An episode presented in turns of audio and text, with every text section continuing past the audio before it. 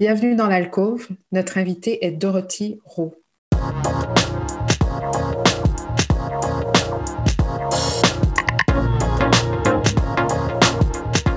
Dorothy Rowe est la PDG et la fondatrice d'Audace au féminin et du Salon international de la femme noire. Elle s'est notamment fait connaître en tant que première femme noire humoriste francophone au Québec et au Canada.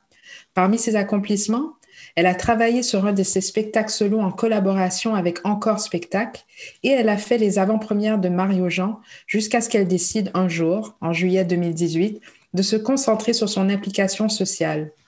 Dorothy devient présidente de l'organisme à but non lucratif d'audace au féminin. En 2016, elle lance le Salon international de la femme noire, le SIFN, qui est une célébration des femmes noires, mais aussi une tribune pour ces femmes. Dorothy est aussi membre du comité consultatif diversité ethnoculturelle et ambassadrice de la campagne La force de l'impact de l'organisation Femmes et Sœurs et également, elle est ambassadrice et membre du comité prix d'excellence du réseau des femmes d'affaires du Québec. Dorothy Rowe, bienvenue dans l'alcôve. Merci, merci. Écoutez, je dois dire que je suis honorée euh, d'être euh, l'une des invitées de, de Alcove, mais surtout, surtout d'être interviewée par Martine. Faut dire que j'ai vraiment gravé les, échelons là, tu vois. C'est comme wow, Martine. Oh, je, je, me pince. Dorothy, je, je, dois avouer que pour moi, quand, lorsqu'Alcove m'a d'abord donné cette opportunité, j'étais très contente de pouvoir te parler parce que d'abord, on, se tutoie parce qu'on se connaît, on est amis. Mm-hmm. Parce que je trouve euh, ton parcours absolument inspirant, mais surtout fascinant, unique. Unique, j'ai rarement vu ce genre de, de, réincarnation multiple, mais on va revenir à ça euh, tout à l'heure. D'abord, on va te donner le temps, et pour mm-hmm. donner le temps, je vais te poser une série de questions en rafale. D'accord? OK. Alors, je commence. Oui. Matinale ou nocturne? Matinale. Ah oui, à quelle heure? Oh, 6 heures. Ah, d'accord. Ouais. Quel est le meilleur compliment que tu as reçu dans la dernière année? Ouh. Meilleur compliment que j'ai reçu. Le plus beau. Le plus beau. Écoutez, sans, sans m'envoyer des fleurs, je peux dire que je suis quand même une femme chanceuse. Je reçois beaucoup de compliments et surtout d'étrangers. Ah Alors, moi, j'ai toujours dit, les compliments, c'est comme des fleurs qu'on nous offre. Alors, euh, et, euh, je me suis jamais cachée aussi. J'adore qu'on me, qu'on me fasse des compliments, surtout lorsqu'un homme prend le temps de faire des compliments, mais encore plus lorsqu'il s'agit d'une femme, parce que on sait très bien, il y a toujours cette, des fois une rivalité, ou bien les femmes se comparent toujours entre elles, mais lorsqu'une femme prend le temps de, de nous complimenter, d'ailleurs comme toi, Martine, qui vient de dire que, que j'ai un parcours euh, euh, qui te fascine. Euh, et qui m'inspire, et qui m'inspire aussi. Et, qui t'inspire, ben écoutez, je pense que ça, c'est un des plus beaux compliments parce que tu es une femme que j'ai énormément de respect. Et venant d'une femme, venant de toi, bien, je pourrais dire qu'on est au mois de juin, non, mois de mai. En tout cas, bref, pour 2021, c'est le plus beau compliment que j'ai reçu. Mais là, euh, là tu, tu, ouvres deux portes et avant de continuer avec les questions en rafale, je vais, je vais euh, euh, passer à travers ces portes-là. La première, c'est est-ce que tu crois que les hommes sont plus frileux aujourd'hui à faire des compliments avec tout ce qui se passe, avec le mouvement MeToo, avec le changement de certaines certaines manières de faire. Est-ce que tu vois que les, gens, les, les, les hommes sont, sont plus réticents? Écoute, encore une fois, ce que moi j'ai ressenti, c'est que euh, je reçois autant de compliments et, je vais bien préciser hein, pour, euh, pour les gens qui ne nous voient pas mais qui entendent euh, le podcast. Je suis une femme noire et je reçois autant de compliments d'hommes que de femmes, mais aussi d'hommes noirs que d'hommes blancs. Euh, juste il y a quelques jours, euh, un homme blanc a pris la peine de m'ouvrir la porte et me complimenter pour mes cheveux. Donc, je trouvais ça fort. Je me disais, waouh, c'est mm. génial. Et puis, euh, donc, non, moi, je pourrais te dire que ça n'a pas changé. Et, c'est drôle parce que je me rappelle très bien lors du scandale, en fait, lorsque on, commençait à dénoncer, on était en plein cœur du mouvement MeToo. je pense le lendemain, j'avais eu un peu des avances un peu déplacées, par contre, euh, des hommes qui étaient sur un chantier de construction. Et là, j'étais comme, mais voyons donc, il semble que ça fait la une, et puis, non, non, comme, ça n'a pas changé. Non, ça continue. Et, et, pourquoi on, entre nous, souvent entre femmes, on est plus hésitante à se faire des compliments? Euh, est-ce que c'est parce qu'on a plus d'insécurité? Je pense aussi que c'est un signe de, euh, d'estime de soi lorsqu'on est capable de complimenter quelqu'un, euh, de confiance.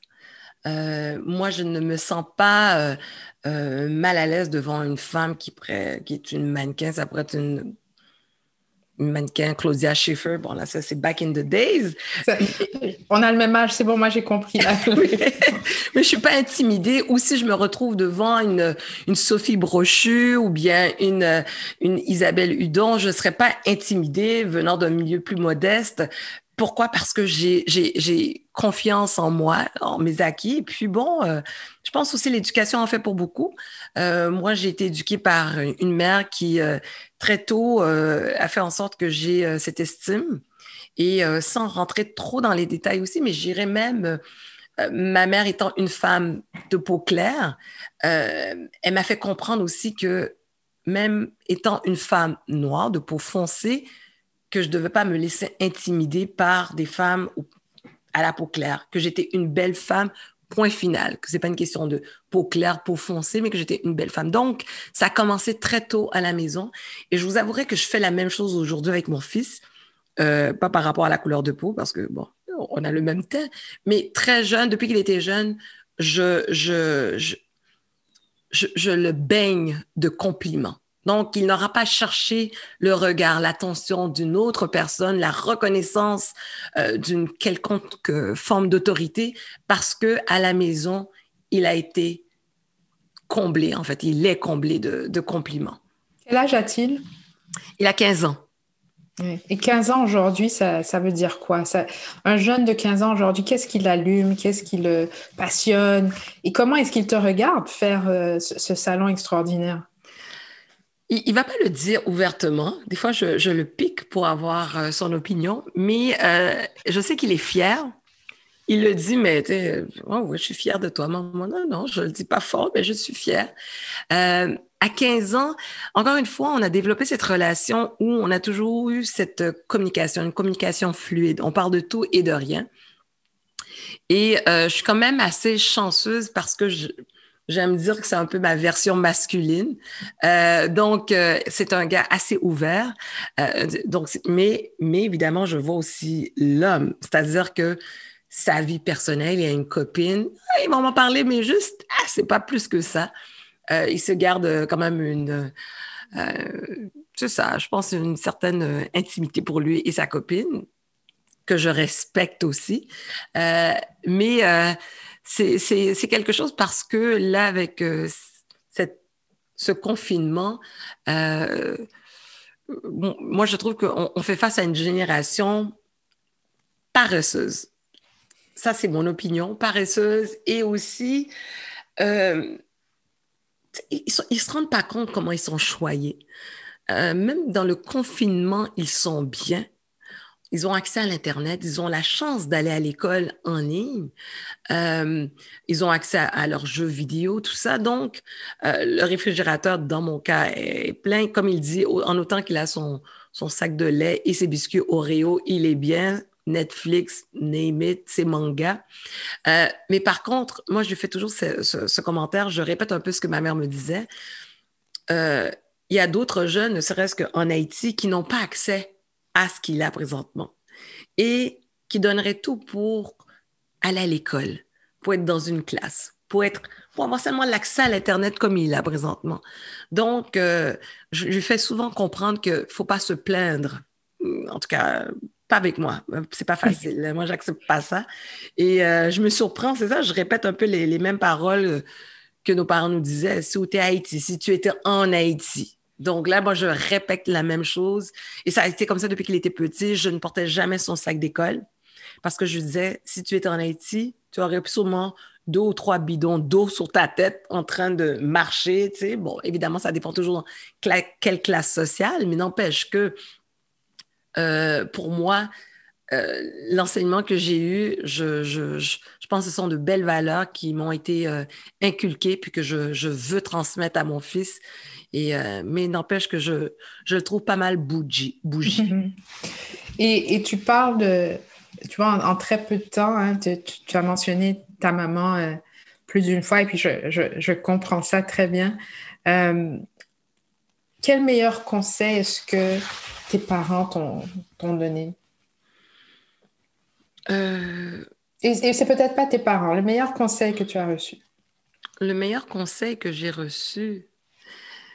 Ben, en fait, euh, moi, ce que je peux te dire, encore une fois, euh, que ce soit de ma mère ou bien même, euh, je pourrais vous faire une, partager une, petite anecdote avec ma tante, ma tante Marie, la sœur aînée de, de ma mère. Ma mère m'a toujours dit, elle a toujours cru en mes rêves, même si elles étaient folles, même, si tu allais être ni avocate, ni ingénieur, ni médecin. Oui. C'est important, ça. Oui. Hmm. Elle m'a toujours dit en créole, on connaît au capable. Je sais que tu es capable. Et ça, ça m'a toujours suivi jusqu'à aujourd'hui. Euh, et euh, je me rappelle aussi, euh, jeune ado, on était à un mariage et puis j'hésitais d'aller sur la piste de danse, il n'y avait personne. Et puis, et puis là, ma tante, une belle femme créole, tout ça, qui me dit Oh, mais tu sais danser, tu es une belle femme, tu es bien habillée, va, va danser. Je suis allée. Et depuis, je suis toujours la première qui casse la glace à quelque part, mais ça, je l'applique dans toutes les sphères de ma vie parce que, parce que moi, mes premiers modèles, mes icônes ont été ma mère, mes tantes, et, euh, et cette force-là que j'ai aujourd'hui, ben, ça vient d'elle. Et, aujourd'hui, ça me suit partout. Donc, à quelque part, j'ai, pas peur vraiment du, ridicule. Euh, il y a d'autres femmes qui vont peut-être intimider parce que je m'assume. Euh, moi, j'assume ma féminité. j'assume aussi, entre guillemets, mon, mon, peut-être mon petit côté ghetto, hein, si j'ai envie d'être laisser aller. You know, j'ai rien à prouver à qui que ce soit. J'ai 47 ans. Je m'assume, mais aussi quand je parle de, de, ma féminité, moi, je suis une fille qui n'a pas peur de, de jouer de séduction. Je suis bien dans ma peau. Si j'ai envie de porter un beau décolleté plongeant, hey, fine, je l'assume, tu vois. Donc, euh, euh, et je pense pas que ça, ça devrait euh, venir changer la perception qu'on a d'une femme qui, euh, qui s'assume, même physiquement ou même d'un point de vue sexuel. Moi, j'ai, j'ai, j'ai, euh, j'ai aucun problème avec ça. Au contraire, j'ai appris à acquérir ce, ce pouvoir que j'avais, mais euh, que je ne connaissais pas, en fait, qui était caché par l'éducation, mais aussi par la religion. Et aujourd'hui, mais je me considère comme une femme sexuellement libérée. mais c'est rafraîchissant de, de, de t'entendre, de dire que, que cette libération ne devrait pas euh, affecter comment on te regarde. C'est très fort ce que tu dis parce que je, je pense qu'il y, y, a cette gêne des fois, de, ben, cette incapacité d'abord de, de, de pouvoir de s'assumer comme ça. Mm-hmm. Euh, je trouve que des fois c'est difficile de s'assumer comme ça et, et vraiment de, de t'entendre, c'est assez... Euh, assez libérateur, euh, je dois dire, parce que c'est rare qu'on entend. Euh, et, ce que je remarque, surtout dans la culture populaire, c'est que on force les femmes à choisir. C'est l'un ou c'est l'autre. Mm-hmm. Je ne peux pas être désirable et être euh, prise au sérieux. Encore mm-hmm. aujourd'hui, en 2021, c'est dingue mm-hmm. C'est vrai. On, nous met dans, on nous force à choisir, et puis là, là, je te vois, et puis toi, on peut rien te forcer, visiblement. C'est très bien. Non, non, non, non. et, et je pense que ça vient avec le temps. Euh, mais euh, en effet, comme tu dis vraiment, euh, je pense aussi, on, on, se soucie trop de l'opinion de l'autre ou du regard de l'autre. Et c'est ce qui nous empêche des fois à être soi-même. Donc moi, si j'ai envie de porter un afro, je vais porter l'afro. Si j'ai envie d'avoir un, rouge à lèvres criant rouge, je vais le porter, que ce soit quel que soit l'événement, mais je, fais ce qui me plaît et où je me sens bien.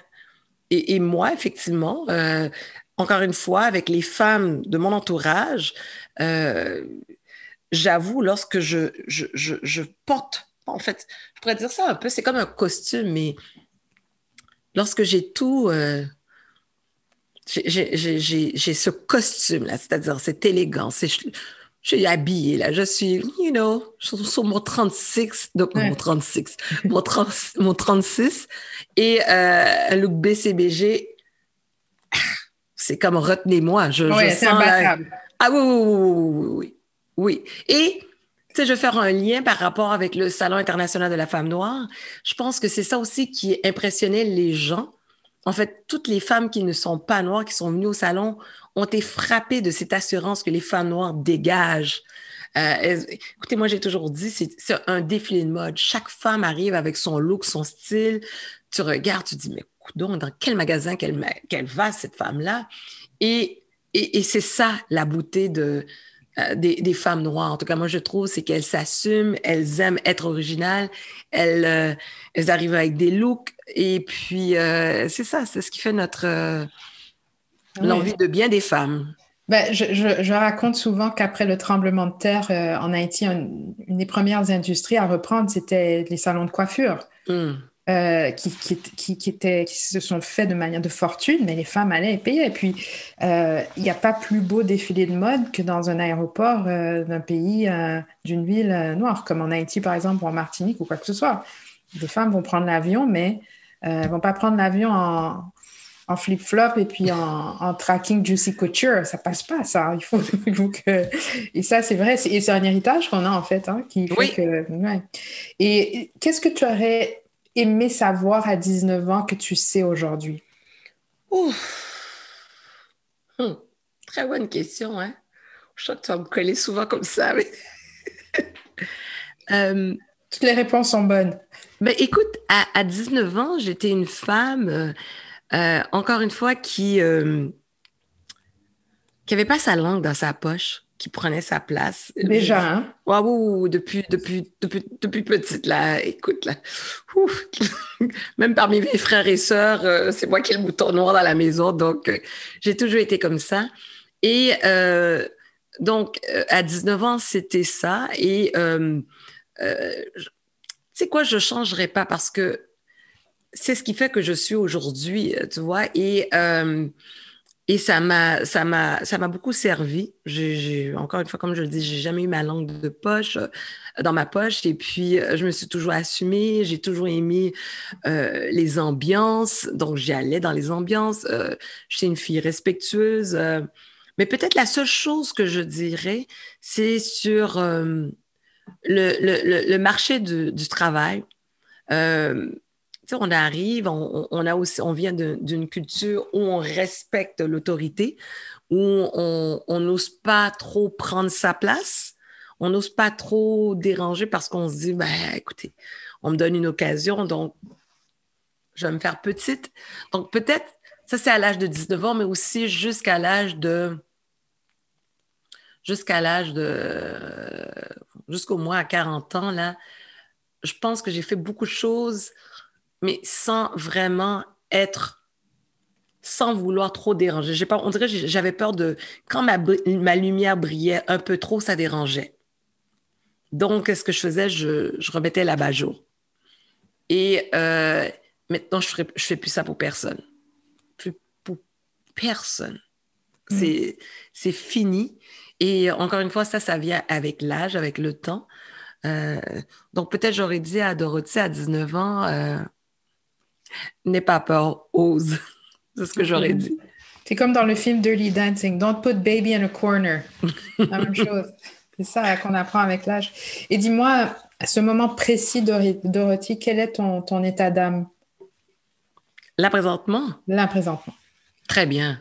Je suis, je, je suis zen. Euh, bon, c'est sûr, encore, je n'ai pas encore atteint les rêves que je veux atteindre, mais je suis, je suis quand même bien. Je veux dire, euh, en autant que ma santé mentale, elle est là, et c'est le cas, je, je, je, me considère que je suis, je suis très bien. Je, franchement, euh, je suis bien dans ma peau, je suis bien avec qui je suis, je suis bien avec les choix, les décisions. Euh, regarde, je suis heureuse. Je, Vraiment. C'est super. Alors, euh, ton quatrième salon international de la femme noire, donc le SIFN, a eu lieu cette année, déjà quatre ans. Mm-hmm. Euh, être à la tête de, de, cet organisme représente pour toi une réincarnation. Je, je, le disais en introduction, tu as été humoriste, mais avant d'être humoriste, tu étais en ressources humaines. Euh, donc, tu as eu vraiment ce, très, déjà très jeune, deux réincarnations, trois carrières. Euh, la réincarnation, c'est difficile. Changer de carrière, euh, faire le grand saut, ça peut faire peur. Mm-hmm. Euh, je pense que la pandémie a forcé plusieurs personnes à se remettre en question, à se dire est-ce qu'on fait la bonne chose, est-ce qu'on fait le saut pour d'autres choses? Comment est-ce que toi, à travers les années, tu as su que c'était le moment de changer? Quels étaient les signes pour toi? Est-ce que tu as eu un moment où tu t'es dit ah ah, je change? C'est le moment de passer à d'autres choses. Non, les moments sont venus à moi. Vraiment, euh, les moments sont venus à moi, sauf euh, lorsque j'ai fait le saut dans l'humour. Ça coïncidait un peu avec la période où euh, je quittais le père de mon fils. Et j'avais, j'avais ce besoin de retourner à la Dorothy, à la fille que j'étais. donc, le saut en humour, en humour, ça m'a permis de, de reconnecter avec, avec moi, avec mes folies, avec euh, cette liberté que j'avais auparavant de, de faire ce que j'ai envie de faire. Euh, mais par la suite, c'est, c'est, ce sont des occasions qui sont venues à moi et que j'ai tout simplement décidé de, de faire le saut. Et, euh, et, je peux te dire sincèrement, vraiment, après, après ma séparation, faire le saut dans le vide un peu, euh, sans filet. On dirait que j'avais moins peur. Je me suis dit, qu'est-ce que j'ai à perdre? Donc, euh, et, euh, c'est sûr que j'hésite toujours, j'ai toujours peur. Tu vois, quand, quand j'ai voulu faire le salon, la première fois, c'était à la place Bonaventure. Comment on fait ça à la place Bonaventure? Ça nous coûtait cher. Où on a les sous? Regarde, j'ai toujours fonctionné avec foi ça a toujours fonctionné. Donc, euh, après ça, bon, là, on rentre un plan d'affaires, on rentre les, les, commandites, tout ça, mais, mais, euh, mais je pense sincèrement qu'on croit en quelque chose. ça a l'air cliché, mais quand on veut quelque chose, on, peut et on trouve les moyens de le réaliser. Donc, il faut s'enlever ses peurs. Les peurs, elles sont là, mais elles peuvent nous bloquer, elles peuvent nous paralyser, elles peuvent nous empêcher de voir euh, des opportunités ou bien des, des moments extraordinaires là, euh, qui, qui seraient terrassés parce qu'on a tout simplement peur de, de, de, faire le saut. Donc, euh, moi, ces moments-là sont venus à ma porte, viennent frapper à ma porte. Et, et, je ne te cacherai pas, Martine, quand il y a des propositions qui me sont proposées, je prends le temps de réfléchir, et si c'est un défi que je ne suis pas capable de le faire, ben on dirait que ça devient plus excitant pour moi. Je dis, oh, sais quoi, je vais le faire. Je vais me prouver. Parce qu'on n'arrête pas de dire aux femmes qu'on n'ose pas de faire. Alors moi, je me lance ce défi, je me dis, bah, je vais y aller. pourquoi pas? On vient me le proposer, bah, pourquoi pas? Je vais le faire. Et j'apprendrai. Donc, euh, c'est ce qui est arrivé avec le salon, avec Audace au féminin, l'humour, n'importe quoi. Ben, j'ai appris, une fois que j'étais dans, dans l'eau, tu vois. C'est là que je me suis mise à, bouger des bras. Ah, voilà, finalement, on commence à savoir nager, on, flotte et puis, euh, et puis c'est ça. Mais quand même, c'est de passer de cadre en ressources humaines à humoriste, c'est le jour et la nuit. Oui. Est-ce que je, je, je, sais bien que tu es, que tu es drôle, mais, mais humoriste, c'est plus qu'être drôle, c'est écrire, être capable d'écrire des sketchs et c'est surtout être capable de performer devant des gens. Mais hmm. parlons un peu de ce processus de, de cadre à, humoriste. Tu dis que quand on te fait des offres, tu réfléchis, puis c'est comme ça que ta carrière se déroule. Mais quel genre d'offre est-ce qu'on t'a fait pour dire laisse tomber les ressources humaines, euh, viens sur une salle pour viens dans une salle pour faire rire les gens? Ben, tu sais, l'humour, c'est ça, c'est que en, en, 2006, tu sais, j'avais une amie qui, qui, me disait toujours, Dorothée, tu devrais faire de l'humour. Et puis, euh, là, je me disais, bon, OK, tu sais, euh, je devrais y essayer, mais en 2006, j'ai animé une émission à CIBL et puis euh, j'avais reçu François Havard. Puis là, hors onde, je lui dis, ben écoute, euh, tu sais, les gens me disent que je devrais faire de l'humour, qu'est-ce que t'en penses? Qui est François Havard? François Havard, c'est un auteur euh, très connu ici au Québec, qui est d'ailleurs celui qui est derrière la série Les Bougons, mais il a aussi beaucoup collaboré, travaillé, écrit euh, différents bye-bye, plusieurs bye-bye avec Louis Morissette et Véronique Cloutier, entre autres. Et François Havard m'a dit tout simplement, ben écoute, va t'essayer à l'École nationale de l'humour. Il y a des cours qui se donnent. Ça, c'était en 2006. Et je pense euh, des années plus tard, peut-être 4, 5 ans, peut-être même 7 ans plus tard, encore une fois, après ma séparation, ben, j'ai envie de faire quelque chose de, fou. Et je me suis dit, bon, je vais aller à l'École nationale de l'humour, euh, je vais voir comment ça se passe. Et là, j'ai rencontré à l'époque euh, le, VP qui était, qui était Éric Bellé, donc, je l'ai rencontré et il a vu que j'avais du potentiel. Mais sauf que, tu sais, j'étais à l'état, à l'état brut. Donc, il m'a suggéré de prendre des cours euh, à l'École nationale de l'humour, donc des cours du soir d'écriture. Donc, j'ai commencé avec euh, Luc Boilly, ça a bien été. Et même encore là, dans mon écriture, dans les sujets que j'abordais, que je choisissais, euh, j'étais toujours un peu classe à part parce que ben, personne n'abordait ces sujets. Hein. Comme par exemple, à un moment donné, je parlais des cheveux, mais ils trouvaient vraiment que c'était pas. Il n'y avait pas de résonance. Exactement. Jusqu'à ce que le documentaire de Chris Rock sorte, Good Hair.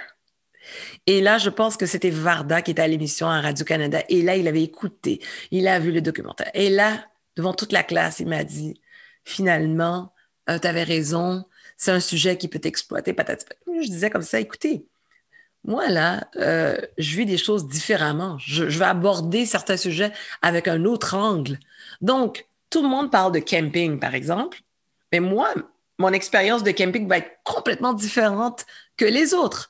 Alors, euh, donc c'est ça. Puis moi, c'est ce que j'avais envie. Et lorsque je suis montée sur la scène pour la première fois, ben, c'est là que j'ai réalisé que, hey, il y a, une place puis un besoin pour une femme, en tout cas une femme noire, de s'exprimer, de rigoler, euh, de partager des choses aussi sur la scène, donc euh, dans, le paysage humoristique québécois. Donc, alors c'était pas facile. Et puis effectivement, c'est pas un parcours facile, mais mais j'ai aimé l'expérience parce que l'expérience m'a permis de faire de belles rencontres.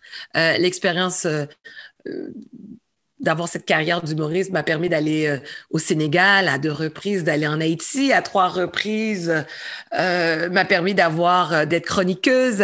À, l'époque là, c'était comment s'appelle ça là? C'était euh, avec MCBG là, Marie-Claude Savard et puis Benoît Gagnon. Ah, oui. En fait, ah, mhm.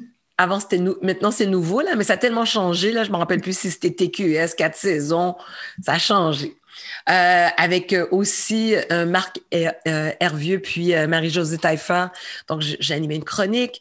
Donc, ça m'a ouvert d'autres portes et puis et, plusieurs passages à la radio, télévision, même dans les médias écrits. Donc, je peux pas cracher sur ça. Au contraire, je suis extrêmement reconnaissante et, parce que j'ai eu cette visibilité, ben, je savais que cette, cette voix que j'ai pu réussir à me faufiler dans, dans le paysage québécois allait aussi me permettre d'aller chercher un plus grand nombre de femmes pour le Salon international de la femme noire. Donc, je pouvais m'asseoir sur ces, pas des acquis, mais en fait, je pouvais m'asseoir sur, euh, me permettre de dire que parce que j'ai eu euh, des entrevues à la presse au Journal de Montréal, que je pouvais peut-être avoir cette attention pour le Salon international de la femme noire, et c'est ce qui s'est produit. Comment cette partie de ta carrière euh, s'applique à ce que tu fais aujourd'hui? C'est-à-dire que qu'est-ce que tu appliques de Dorothy RH à Dorothy PDG, par exemple? Oh, bien écoute, juste, juste la constitution de l'équipe d'Audace au féminin, ben, c'est moi qui est allé recruter tout ce monde-là. Donc ça, ça m'a aidé, mon côté RH.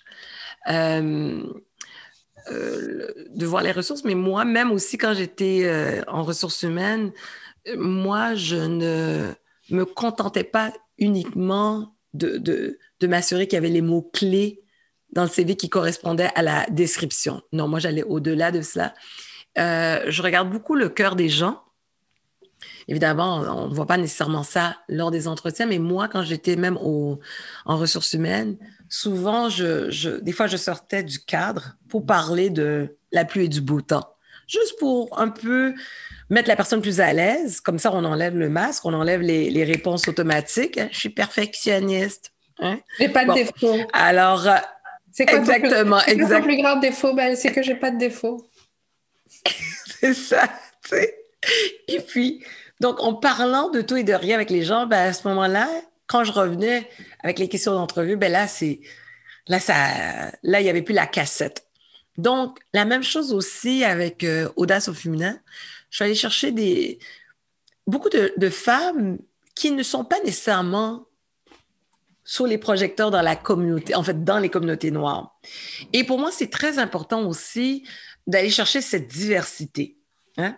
Euh, je voulais pas que ce soit un événement organisé par une haïtienne avec des haïtiens, puis on attire que des haïtiens. Non. Moi, je suis allée chercher vraiment une variété, en fait, une diversité au sein des communautés noires. Donc, j'ai des, des gens de partout, de France, d'Afrique, euh, chrétiens, musulmans, anglophones, euh, latinas, francophones, euh, LGB, LG, LGBTQ, bien LGT. Ouais, deux. J'ai entendu AI maintenant. Bref, c'est la formule de pi. Donc, euh, ça finit plus. Donc, je préfère plus dire LGB, LG. Oh, pourquoi j'ai la difficulté LGBTQ. Ouais, plus. Donc, je préfère plus. dire ça. Alors, je suis contente d'avoir euh, ces femmes-là. Puis, je fais exprès aussi d'aller chercher principalement des femmes noires parce que je pense qu'il y a encore ça qu'on doit prouver. Euh, on a tellement eu une image où euh, euh, qu'on n'est pas capable de s'unir, qu'on n'est pas capable de réaliser des choses professionnelles, qu'on n'est pas pas ponctuel. Bref, pour moi, c'est un message fort quand je m'entoure de femmes noires, des femmes noires qui, qui ont conçu notre site Internet, qui s'occupent du graphisme, qui, qui, qui, qui, dans tous les détails, les gens sont toujours impressionnés. Et même quand les gens vont sur notre site Internet et ils voient la photo des femmes noires qui sont sur notre, euh, qui, sont autour de, qui gravitent autour d'Audace au féminin, sont toujours impressionnés. Maintenant, on a un homme au, CA, un homme noir. On aime ça. On aime le chocolat noir. et puis, euh, et euh, je trouvais ça aussi important euh, mais euh, cela dit, comme je, l'ai toujours mentionné, puis étant donné qu'on parle de ça, puis pour moi, je pense que c'est malheureux. On, est dans, dans cette ère où, encore une fois, il faut qu'on se prouve en tant que communauté noire, mais euh, ça ne veut pas dire qu'on est ou bien qu'on fait des activités ou bien une programmation ou bien c'est une organisation exclusivement aux Noirs. C'est vraiment pas le cas. Au contraire, c'est que pour une fois, on veut euh, être euh, en contrôle de notre narratif. Euh, l'instrumentalisation, là, on ne peut pas en parler vraiment avec Audace au féminin parce qu'il n'y a personne qui va utiliser telle personne, il n'y a pas de token, ça n'existe pas. Donc, quand on arrive, on sensibilise aussi différents acteurs au niveau socio-économique, on, participe à des tables de concertation, mais on est toujours très fidèle à notre mission qui est de promouvoir l'avancement des femmes noires, de mettre en lumière des femmes noires qui brillent dans l'ombre, parce que, je disais, euh, même au sein de mon équipe, pas parce qu'on voit une, une Régine Laurent ou bien une Dominique Anglade que ça veut dire qu'elles sont connues. Non, non, non, non, non. Attention, il faut vraiment s'assurer que euh, lorsqu'on a euh, un magazine qui présente les femmes qui changent le Québec, il faut qu'on soit là. Lorsqu'on regarde le mouvement euh, Et Pas seulement, pas seulement au mois de février. Merci. Pas seulement au mois de février. Ou pas seulement deux mois après la mort de George Floyd. Exactement, exactement. Donc, nous, on est là pour marteler le message, on est là pour rappeler les gens, pour dire, hey, on est là pour lutter justement contre l'invisibilisation des femmes noires. Donc, euh, et ça, on, quand on arrive à quelque part, lorsqu'on est de audace au féminin, on occupe cet espace-là. On n'a pas peur, on l'assume. Il faut l'assumer. Puis on l'assume euh, pas seulement euh, dans nos propos, mais aussi dans le non-verbal. Donc, il ne faut pas avoir peur d'arriver avec son afro, son piercing, son, son look. non. Et Comme Oh oui, oui, oui, tout à fait, tout à fait. Donc, lorsqu'on arrive à quelque part, ben, ils s'attendent à voir une femme noire, point final, mais de A à Z. Je ne vais pas me dénaturer pour, euh, pour euh, plaire à un discours ou bien plaire à, à des valeurs. À une idée. À une idée, voilà. Non, non, non, non, non, non, non, non, non, non, non, non, non, non, non, non. C'est fini, là. Et, et, et, je t'écoute parler, mais je, je, te connaissais, je t'écoute parler, qui ne fait que confirmer le, tu es une personne très chaleureuse, euh, très douce aussi. Humoriste, c'est difficile. Tu, as les, tu avais les regards, les critiques de tous. Est-ce que la critique, ça a été difficile pour toi? Est-ce que tu as eu à t'endurcir? Parce que quand on est dans l'œil public, on est obligé d'avoir une carapace. Oui, oui. Mais tu sais quoi?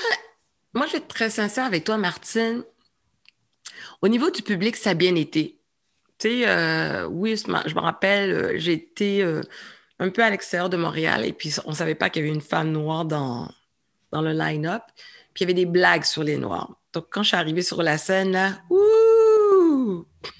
Là, c'était difficile de. That, train, that train is never late. Exactement. Là, là c'était difficile pour moi de dissocier la fille. Là. Ah non, non, non. Je suis montée sur scène, mais je suis montée sur scène là comme c'est vraiment là, bien ancré sur scène avec une attitude forte comme regardez. J'étais prête à me battre avec les gens. Comme, Mohamed Ali qui, entre dans le village olympique lors des Olympiques. Exactement. Euh, par contre, moi, ce que je veux te dire, c'est que où j'ai senti qu'il y avait plus de problèmes, c'est en arrière, c'est dans l'industrie. J'ai passé des auditions, j'ai euh, j'étais accompagnée. On me disait, ah ben, il va falloir que tu articules un peu mieux pour qu'on puisse mieux te comprendre. Je suis comme, ben voyons donc. Moi, oui. Il y a des gens là qui parlent, qui sont nés ici, entre guillemets, des Québécois pur laine. J'ai l'impression qu'ils ont une patate chaude dans la bouche, je comprends rien. Je dois mettre mon Google Translate. Même mon Google Translate ne comprend pas. Même, même, chez certains élus, en passant. Bon, voilà. Hein? Mais moi, on me disait ça. On me disait, articule un peu mieux parce qu'on ne comprend pas tous tes mots. Je suis comme, hein? Euh, ou encore, euh, on se posait, on me disait, mais où t'as appris à faire ce jeu? Quel jeu? Mais tu sais, ton attitude, quelle attitude? Ça, comme je te dis, c'est l'arrière. Euh, ou encore une fois, euh, une des meilleures, c'est qu'on m'avait dit ça, on m'avait déstabilisé. Ça, je me rappelle très bien, juste avant que je monte sur scène. Puis après ça, j'ai eu une conversation avec des gens qu'on me disait que je suis trop belle quand je monte sur scène, que je devais pas être trop habillée, que c'est pas une bonne chose parce que imagine le gars qui vient avec sa blonde, puis il n'ose pas trop te regarder ou il peut pas trop rire parce que sa blonde, je suis comme, mais voyons. Mais ça, c'est en, quelle année? Parce que là, ça a changé. Les, les humoristes, elles sont. Euh, euh, D'abord, l'industrie, même euh, aux États-Unis et même en France, quand on regarde les femmes humoristes, ce sont toujours des, des femmes bien sapées. Et... Tu as bien dit. En France, aux États-Unis. Est-ce qu'au Québec, c'est la même chose? Aujourd'hui, je pense que oui, parce que je, je pense que les humoristes sont tellement euh, euh, d'influence mm-hmm. que les marques veulent s'associer aux humoristes, les stylistes veulent s'associer. Il y a plus d'argent, donc il y a plus de dépenses dans l'image. Encore une fois, tu es en avance de ton temps. Oui, et je faisais souvent même la blague, euh, comme disait, est-ce que euh, Juste pour eux, tu avais signé? Je disais, je dis, ben, écoute, ils n'ont pas encore le budget pour ma garde-robe, tu vois? Donc, parce que moi, je montais sur scène toujours une tenue différente. Mais donc, c'est plus au niveau de l'industrie où euh, je, me heurtais beaucoup plus. Et, et, c'est là que ça m'a énervé parce que la Dorothy d'aujourd'hui accepterait pas ces commentaires-là. Auparavant, je, je disais rien. Tu sais, j'étais docile pensant que, bon, regarde, c'est c'est peut-être le, pas à faire. Puis je me rappelle très bien, une fois, j'étais à une rencontre et puis il y avait un autre humoriste qui était là, Reda, euh, qui, lui, après, est venu me voir. Il me dit, tu sais, Dorothy, tu, peux dire euh, ta façon de penser. il avait mal parce que il était présent aussi qu'on lui disait, ben écoute, essaie de voir ton, ton articulation, comment tu prononces les mots. Puis lui-même aussi, il était choqué Et, euh, et, là, je me suis dit, tu sais quoi? En tout cas, quand je vais, quand je vais retourner dans l'humour, je me produis. Ça, ouais. Mais c'est intéressant ce que tu dis, euh, Dorothy, quand tu dis que tu t'es retenue, qu'aujourd'hui tu ne laisserais pas passer. Mm-hmm. je, on, on, vient de, Le premier anniversaire de la mort de George Floyd vient, vient de se passer. Mm-hmm. Et je pense qu'il y a beaucoup de choses qui se sont découlées de cet événement, du deuxième souffle du mouvement Black Lives Matter. Je pense que ça va nous prendre plusieurs années pour vraiment pouvoir cibler tout ce qui en est ressorti. Mais est-ce que tu ne trouves pas que euh, un des trucs principaux sortis de ça, c'est que les langues se sont déliées? Mm-hmm. Parce que je pense que la, réflexion que tu, que, que, tu as émise, c'est-à-dire qu'aujourd'hui, tu ne laisserais pas passer, que je pense qu'on est plusieurs à avoir senti ce malaise-là et puis de dire, OK, no more. Mm-hmm. Parce que tu n'es pas la seule. Et, je pense que c'est probablement un des trucs qui a fait le plus mal l'année dernière, c'est de réaliser que bon, finalement, on a fait un peu partie du problème parce qu'on n'a rien dit. Oui, oui, tout à fait. Mais tu sais quoi, moi, je veux te dire, c'est que lorsque, lorsque j'étais euh, une artiste pas associée à une étiquette, en fait, à une, une boîte de production, je, je, me produisais, puis, tu sais, je, je m'en rappelle, j'ai produit 100% pur cacao, donc j'étais maître de mon contenu. Et les gens venaient dans mon environnement, euh, les gens venait quand j'incarnais le personnage Mémère, cette femme haïtienne, une grand-mère, patati patata. Euh, j'arrivais avec mes couleurs, j'arrivais avec un show, j'avais un DJ, toute l'équipe.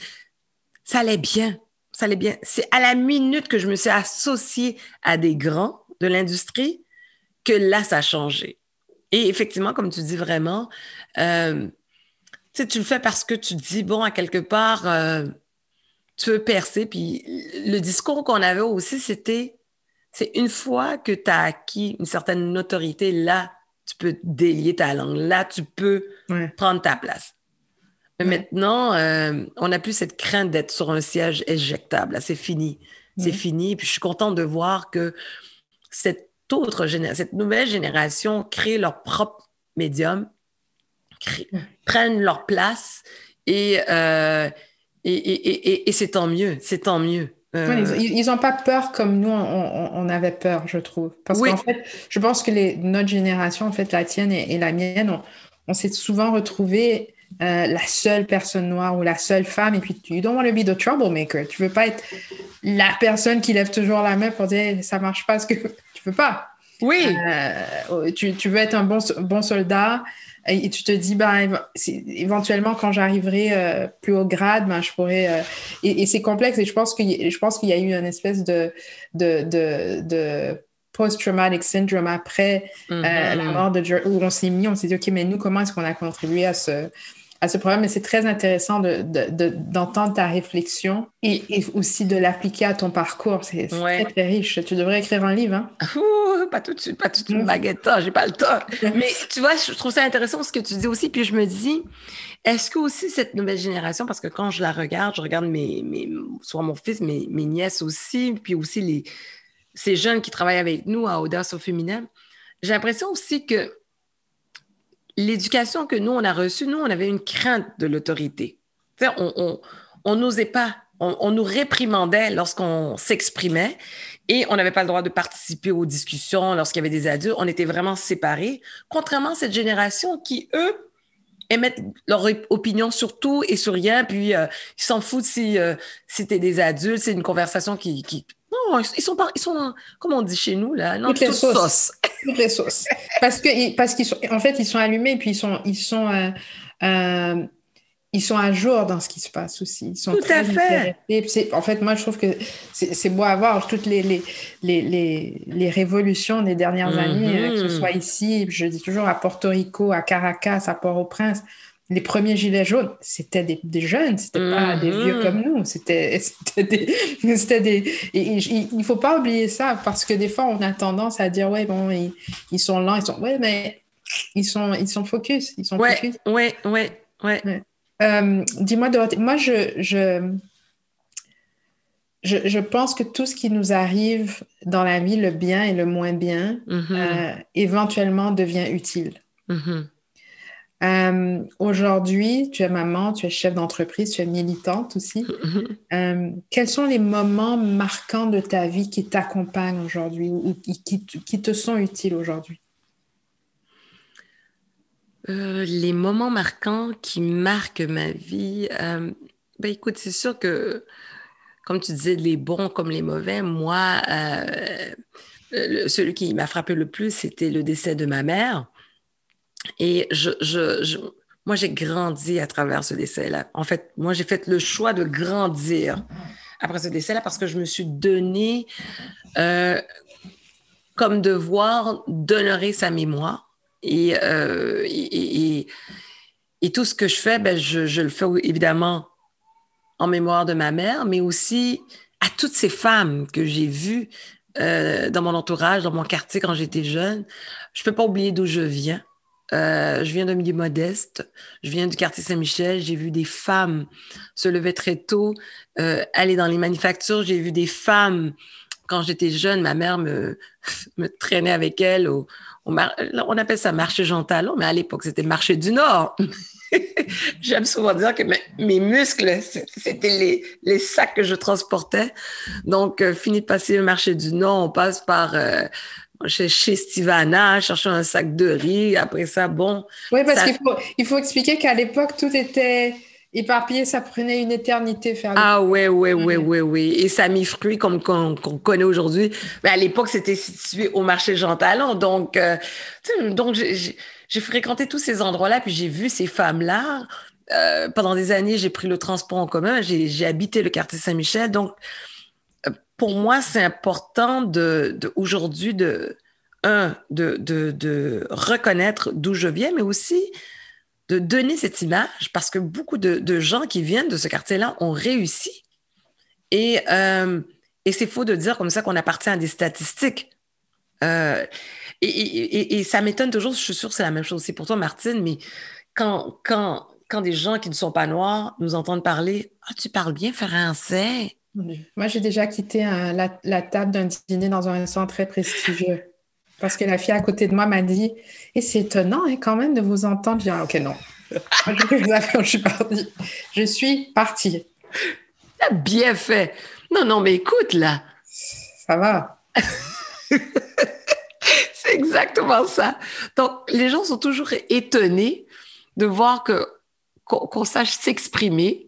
Euh, D'autant plus qu'on vient de Saint-Michel. Moi, je peux en citer des filles qui viennent de Saint-Michel comme des gars, sont toujours étonnés. Et pour avoir fait des shows d'humour, même dans des prisons, lorsque je rencontrais des gens euh, des communautés noires, euh, quand on m'accompagnait, les gens qui n'étaient pas du personnel de la prison, ils étaient étonnés de voir mais il s'exprime bien, je comprends pas comment ça se fait qu'un gars comme lui est en prison. Puis je disais, j'expliquais, je disais, écoutez, on a tous reçu un peu cette même éducation où nos parents ont tout fait pour qu'on puisse avancer dans la vie, où on puisse réussir, sauf que certains ont fait un mauvais choix. Et là, ils se retrouvent en prison. Et ça n'enlève rien sur... À tout ce qu'ils ont reçu, à, tout, tout- à leur parcours avant. avant Exactement. Euh, moi, j'ai toujours dit ça, là. Tu sais, c'est des, c'est des gars qui sont polis, c'est des gens qui sont respectueux, c'est des, c'est des gars qui vont t'aider à apprendre ça, qu'ils ont un respect mais, pour leur mère. les- mais qui n'aiment pas la loi. Exactement. J'ai bien dit, Martine. Qui n'aime pas la loi. By the way, il y a de très beaux dedans.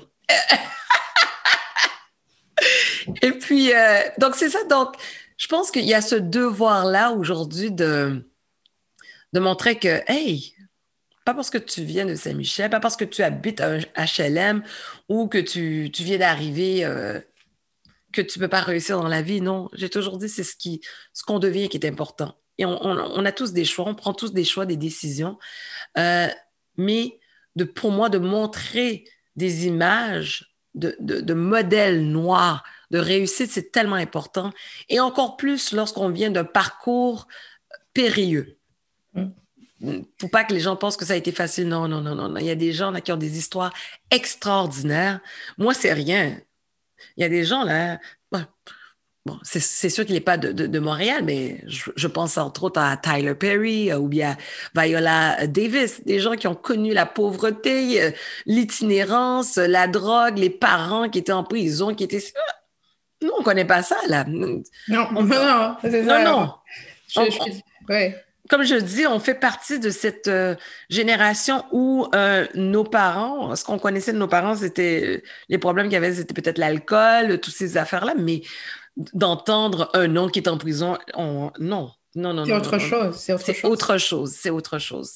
Il y, a, il y, a un truc que tu fais, que, Dorothy, que je trouve très beau, c'est que tu utilises tes réseaux sociaux pour euh, mettre la lumière sur les gens. C'est ce que tu fais à ton salon, mais tu mm-hmm. le fais de manière régulière et soutenue sur tes réseaux sociaux. Mm.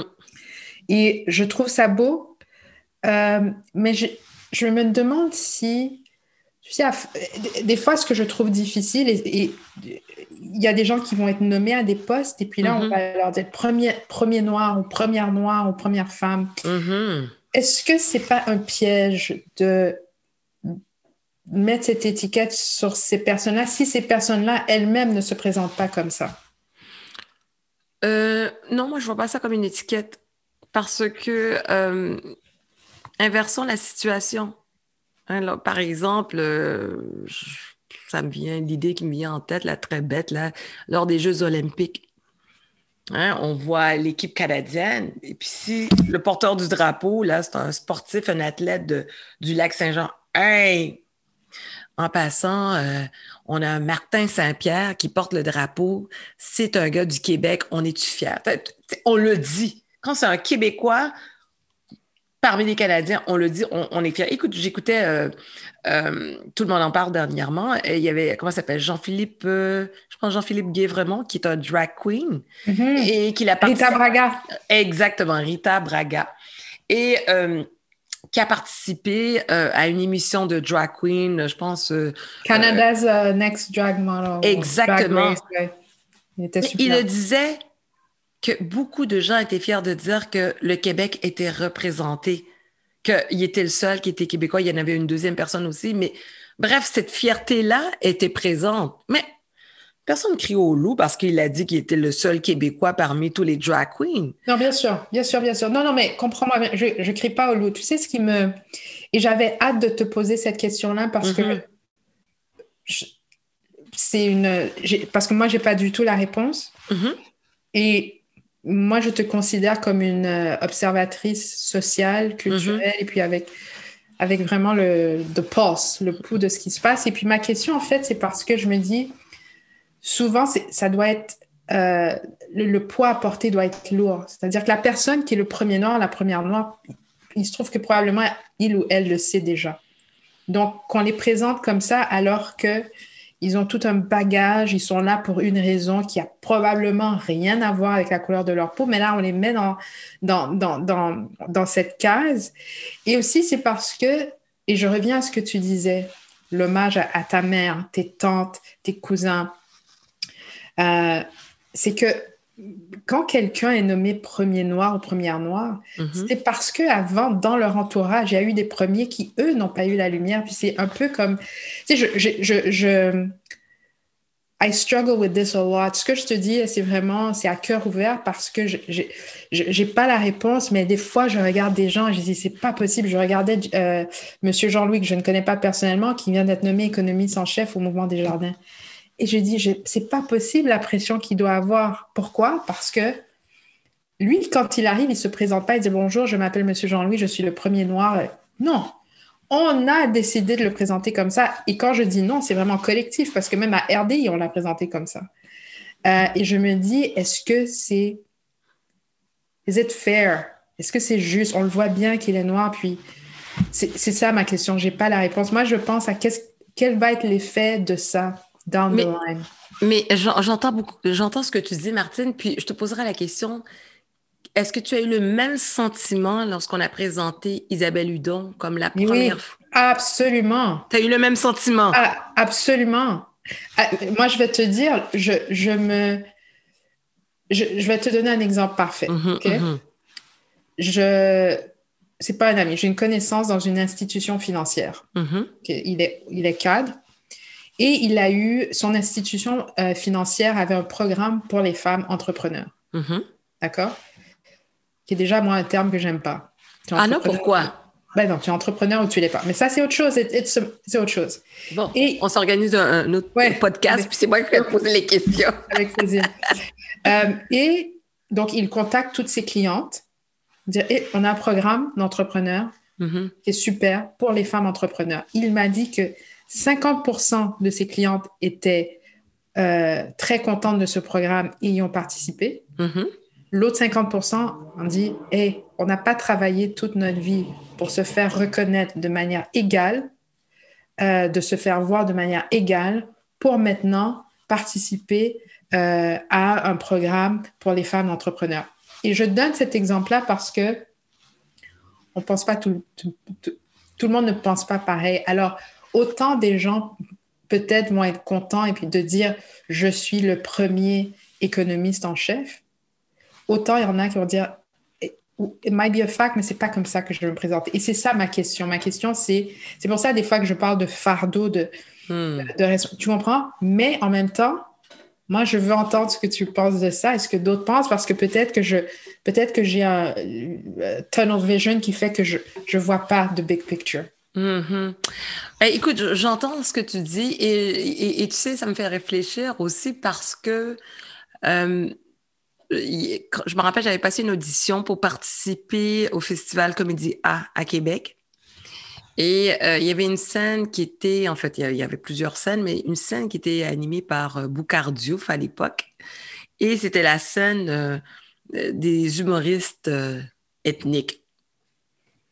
Et moi, je me rappelle très bien, après l'édition, à l'audition, j'ai carrément dit, et puis c'était toutes des femmes devant moi, j'ai dit, écoutez, je vais vous dire tout de suite, là, si c'est pour me mettre sur cette scène-là, je vous dis non tout de suite.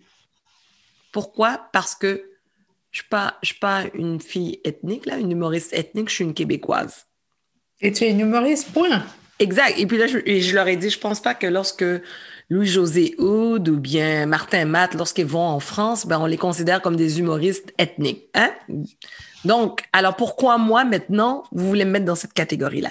Donc, je me rappelle très bien, j'ai eu ce, cette prise de position-là. Maintenant, aujourd'hui, euh, on m'annoncerait comme, je sais pas moi, prom- ben, on le dit déjà, première femme noire humoriste ici au Québec. Euh, euh, je le prends pas comme un fardeau, mais vraiment comme, euh, comme un- une mention spéciale euh, pour mentionner que j'ai que j'ai été pionnière dans un domaine, tu vois. Mais je, je, je- moi, personnellement, je, je ne prends pas sur mon dos, sur mes épaules, la Mm. responsabilité de mettre toutes les, les- les communautés noires. Et puis, non. Par contre, euh, moi, même n'ayant jamais eu le titre, partout où je suis allée, ne serait-ce que occuper des postes, même euh, lorsque j'étais euh, vendeuse chez Eaton ou bien dans des logements que j'ai occupés, j'ai toujours dit, mais en tant que noire, moi, j'ai aussi cette responsabilité de, de, de, de, de- de donner une image positive pour le prochain qui va venir derrière moi. Toujours. Donc, On et par- ça. ouais, donc c'est cette responsabilité-là que je me suis donnée, mais sans avoir le titre. Mais par contre, euh, moi, je t'avouerai sincèrement, lorsque je vois ça, moi, première femme, exemple, une, Dominique Anglade, Ou bien. première femme noire. Ou- Oui, Kamala Harris, exactement. Moi, je suis, ouf, je Ah, mais suis dynamisée. Je suis, c'est, c'est, c'est, c'est, c'est- pour moi, ce sont des vitamines là, c'est qui me boostent Ah là. non, je- ouais, comprends-moi bien, pour moi aussi, euh, euh, euh, parce que tu le sais, que quand ces femmes-là arrivent à ces postes-là, tu sais ce qu'elles ont, elles ont duré deux fois Mm. plus que les autres. Mhm. Donc ça, on le sait, mais on, en fait, je pense que c'est une conversation, tu vois, je pense que ce sujet euh, ne sera jamais clos, il ne doit pas être clos, parce que je pense que c'est, c'est un, un concept qui, qui va et qui doit évoluer.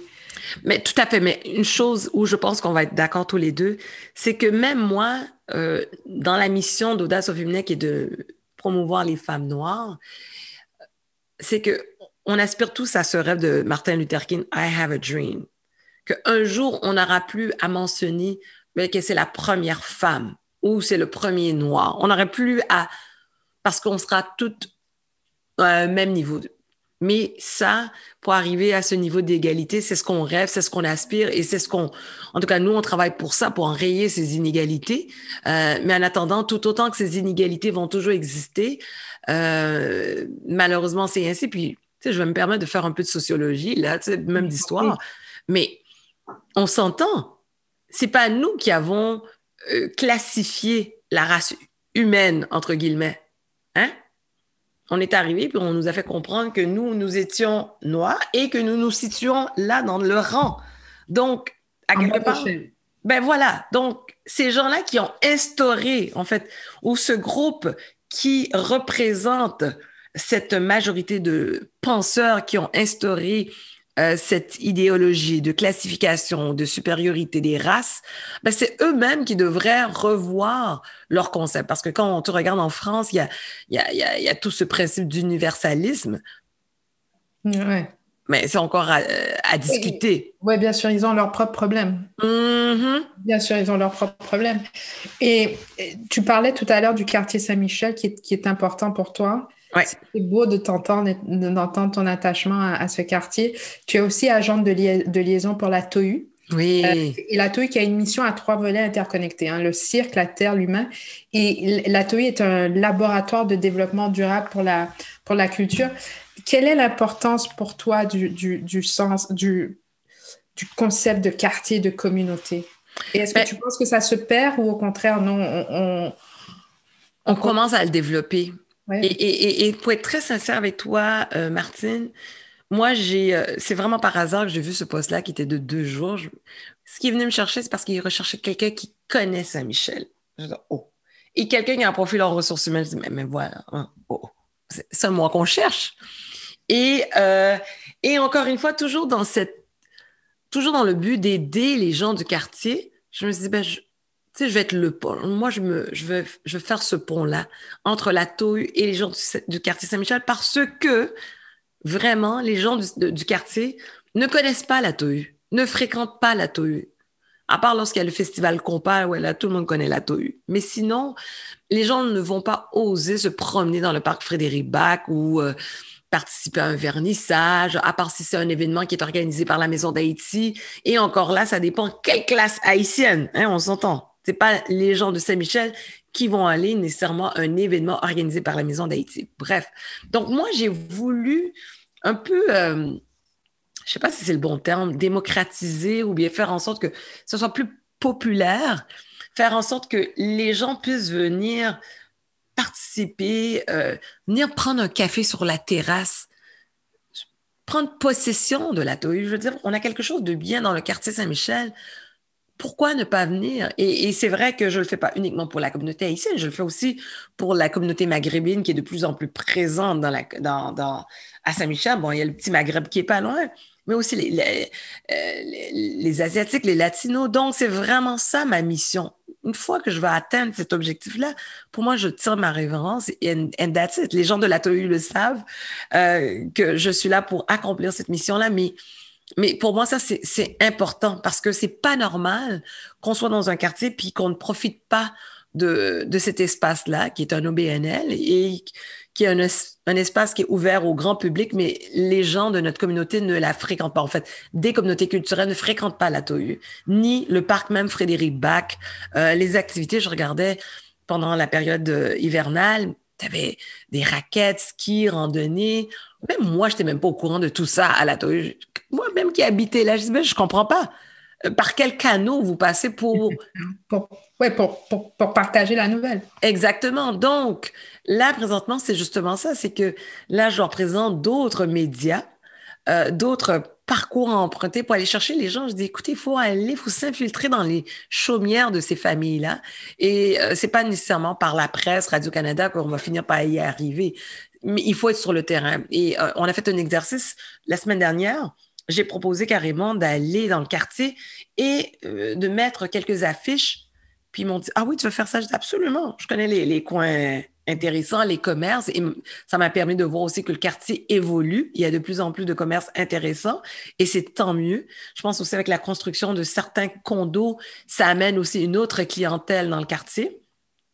Et c'est ce qu'on veut, on veut, on, veut dynamiser ça. Et puis là, j'ai vu aussi, euh, il y a comment s'appelle, je pense qu'il s'appelle Marc Séguin qui va créer mm-hmm. l'atelier 33.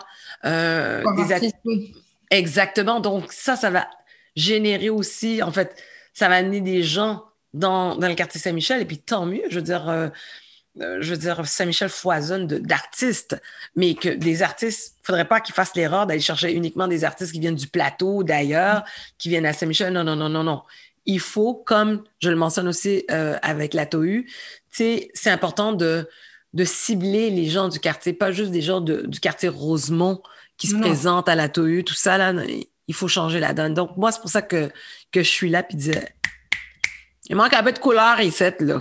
Mais là, je, je, t'écoute, Dorothy, le, la prochaine étape logique, c'est la politique pour toi, c'est évident. c'est évident. Donne-nous un scoop. Martine, tu me fais trop rire. Mais moi, j'ai toujours dit que lorsque j'aurai 65 ans, je me lancerai en politique. Excellent. Euh, oui, je, je, me vois plus tard dans la politique et puis euh, maintenant, je ne sais pas dans quel palier, municipal, fédéral, provincial, you know. J'attends les propositions.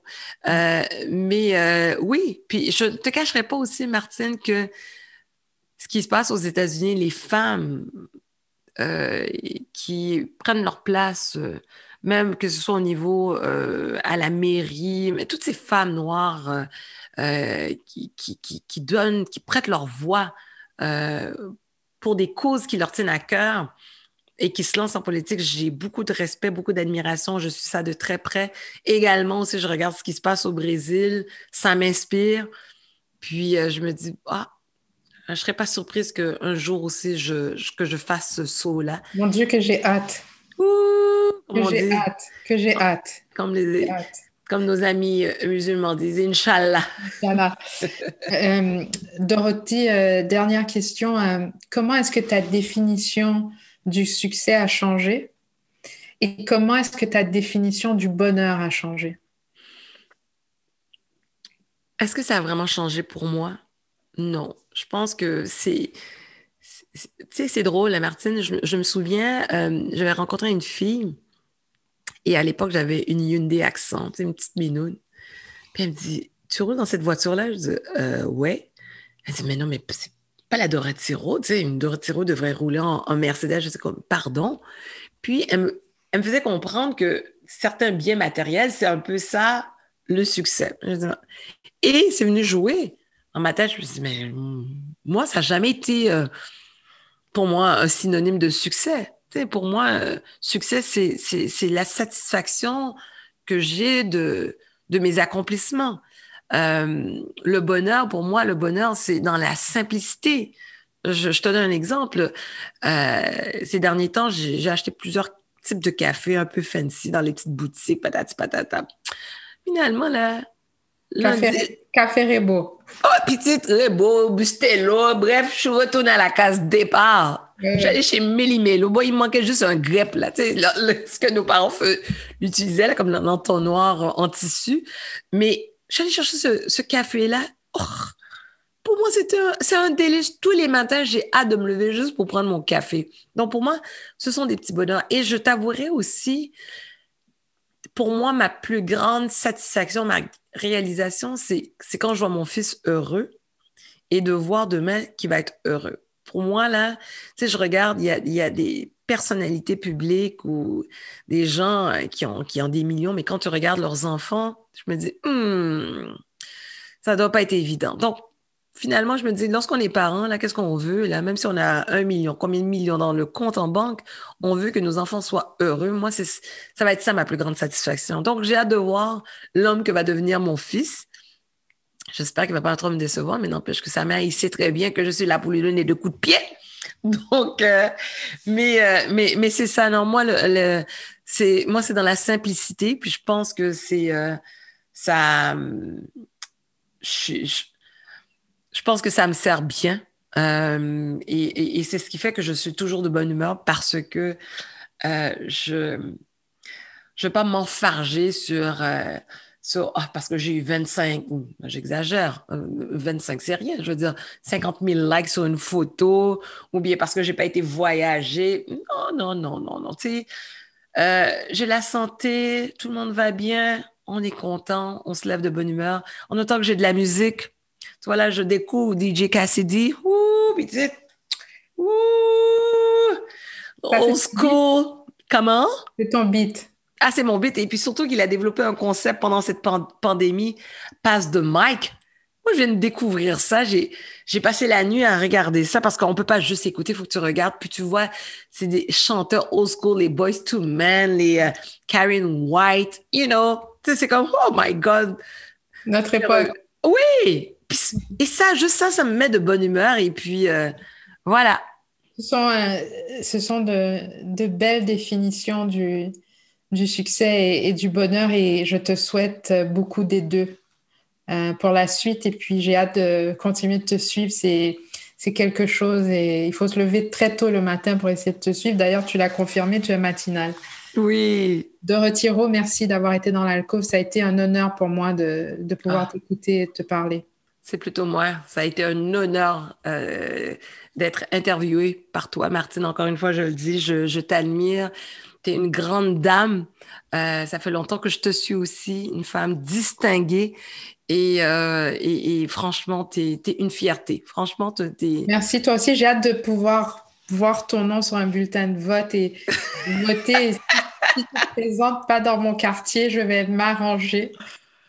Oh my God, tu fais trop rire. voter dans ton quartier, voilà. Aucun problème, Martine. Merci encore, Dorothy. Merci à toi. Merci, Alco. Thanks for joining us for another Alcove, your favorite Nomad micro conference. Join us next time for another intimate Alcove talk right here. For more information, follow us on alcovemoments.com. Merci d'avoir été des nôtres dans cette micro-conférence nomade Alcove. Joignez-vous à nous pour la prochaine conférence. Visitez alcovemoments.com pour tous les détails.